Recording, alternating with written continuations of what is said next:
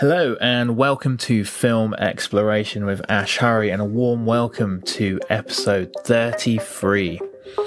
The Noughties was a mixed bag. The decade was in fact flourishing, offering some of the most memorable films of all time, confirming the Noughties had taken a step up from the previous decades.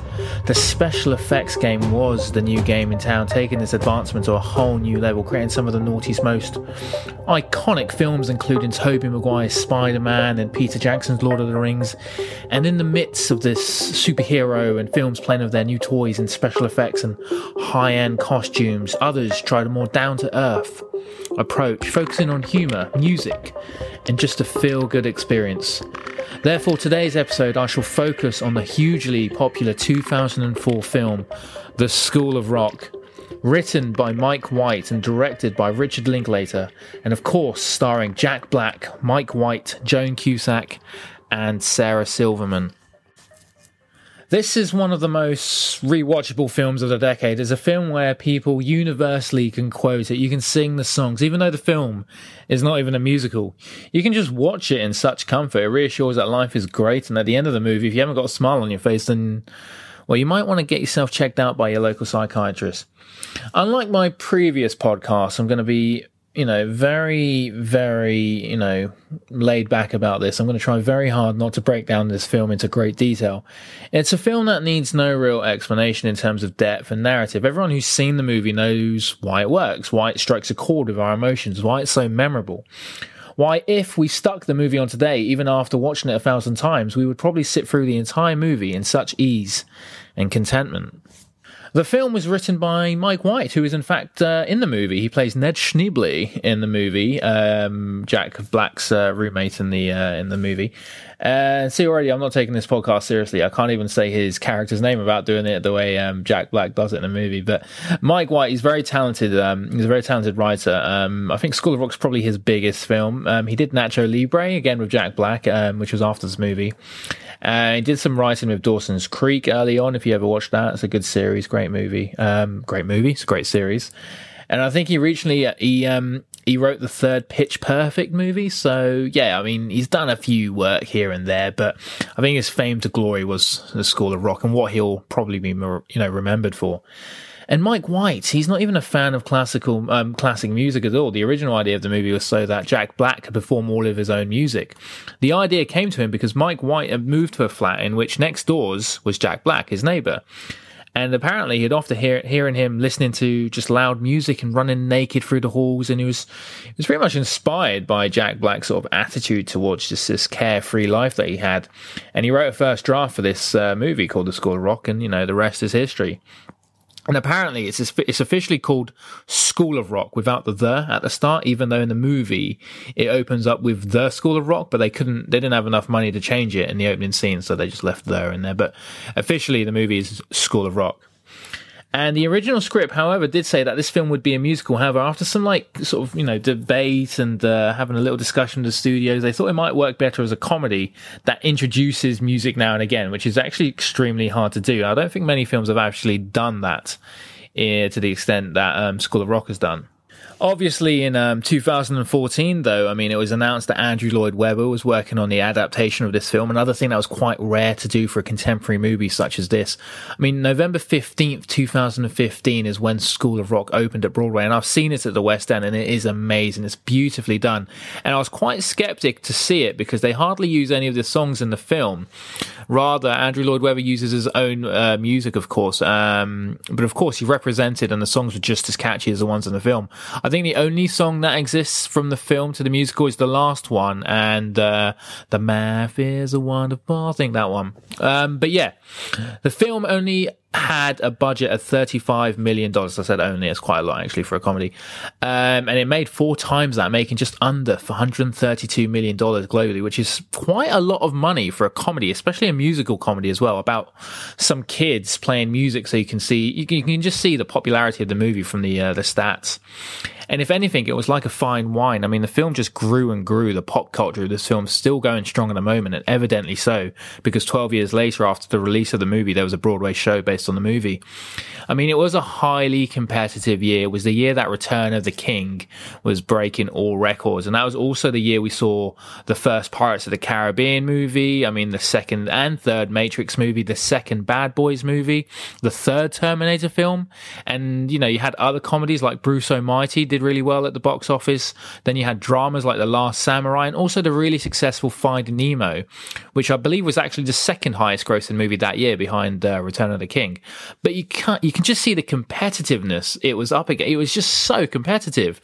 The competition it was up against that year was remarkable. As much as money, you know, it, it shouldn't have made that much money in that year. Um, it was considered like a hidden gem at the time because of all these sequels and blockbusters coming out. There was attraction in all parts of the movie market. Indie, drama, sci-fi, fantasy, franchises were obviously booming in that decade. But no, look, School of Rock was amongst giants, and it was like the David and Goliath story in terms of how it stayed alive while people were obsessing over Johnny Depp's Jack Sparrow for the first time and the jaw dropping action sequences in the Matrix sequels. And it's all down, you know, uh, all it took for School of Rock to fight its own corner was the highly energetic and I think passionate portrayal of Dewey Finn, played by none other than Jack Black if ever a film was made for a specific actor, you know, like Robert Downey Jr. was, um, you know, for Iron Man and Johnny Depp is Jack Sparrow. I mean, this role was made for Jack Black. I mean, it literally was. Mike White wrote the role for him in mind. But before this, Jack Black was sort of an extra in films, playing the, you know, computer nerd or expendable character in films like Mars Attack, Enemy of the States.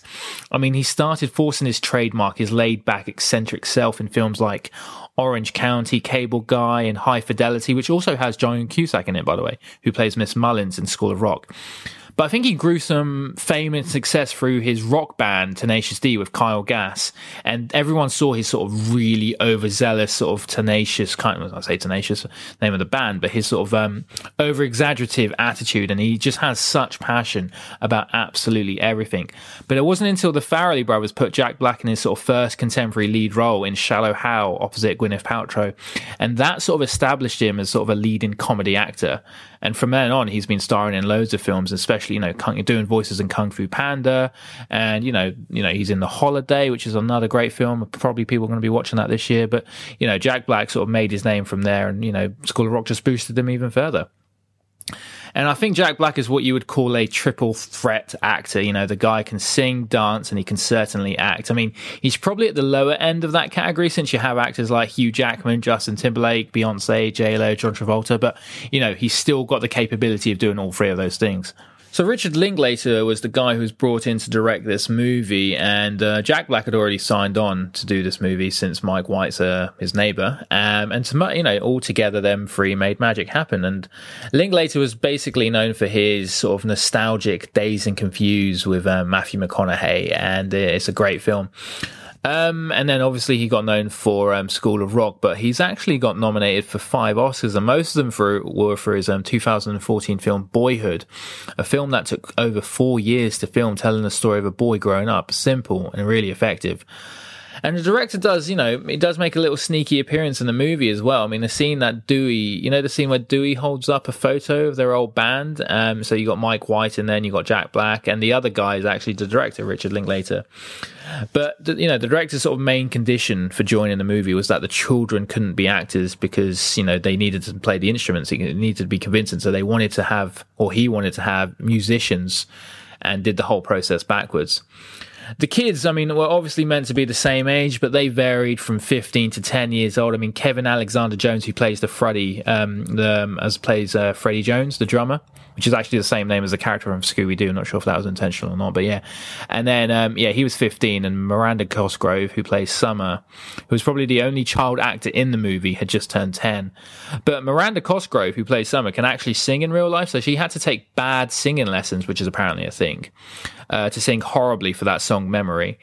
But one of the musicians um, who plays uh, what's the movie called that Jack Black names? Uh, oh yeah, Mr. Cool. That's it. Um, I can't remember his name. What's the Asian kid called in uh, Lawrence? That's it, Lawrence. And all those nicknames that Jack Black has for those kids, you know, Mr. Cool, Spazzy McGee, Turkey Sub, Zack Attack, and all that. That was completely Jack Black on the spot. He just kept going and going with nicknames, and they kept going until it was funny enough to keep in the movie.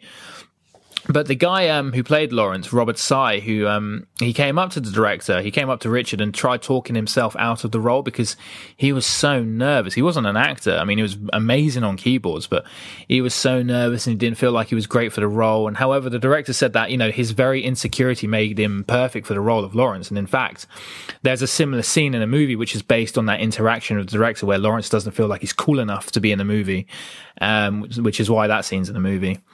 But yeah, all the kids in this movie, they're singing for real, playing their own instruments for real. I think the only person who surprisingly didn't do his own playing was actually Jack Black. I mean, he can play the guitar semi professionally, and he played like Smoke on the Water and Iron Man, you know, the songs where he's first forming the band. But the guitar solo at the end wasn't him, and, um, you know, the bit at the start, of course, wasn't him. But, you know, his passion just sells every bit of, you know, him playing the guitar and singing. He obviously can sing because he's in a band himself. So, for the off chance you haven't seen the movie, it tells the story of Dewey Finn, this somewhat talented musician who's in debt. His life's not really going anywhere. Bit of a loser, really, and he's just been kicked out of a band and living with his friend Ned and his aggressive girlfriend, played by Sarah Silverman, who is facing pressure. You know, she's he's just facing pressure to pay his rent and get a job. And upon job searching, he answers the phone whilst being at home in the middle of the day, which is meant for his roommate, who is a uh, substitute teacher. And the phone call is asking to cover an illness for this teacher at this prestigious preschool and uh, meant for his roommate. So he assumes the identity of his roommate and successfully portrays the substitute teacher into little, just little effort at all, in hopes to make some money. This uh, well, identity fraud soon turns out to be an opportunity where he inadvertently notices that the kids are musically talented, and he starts to recruit the entire class to join him in his quest to win Battle of the Bands, whilst also maintaining his identity as a teacher to the school and keeping his roommate and his suspicious girlfriend sort of low on the you know this uh, this sort of suspicion of them of why he's going out all the time. Does he actually have a job?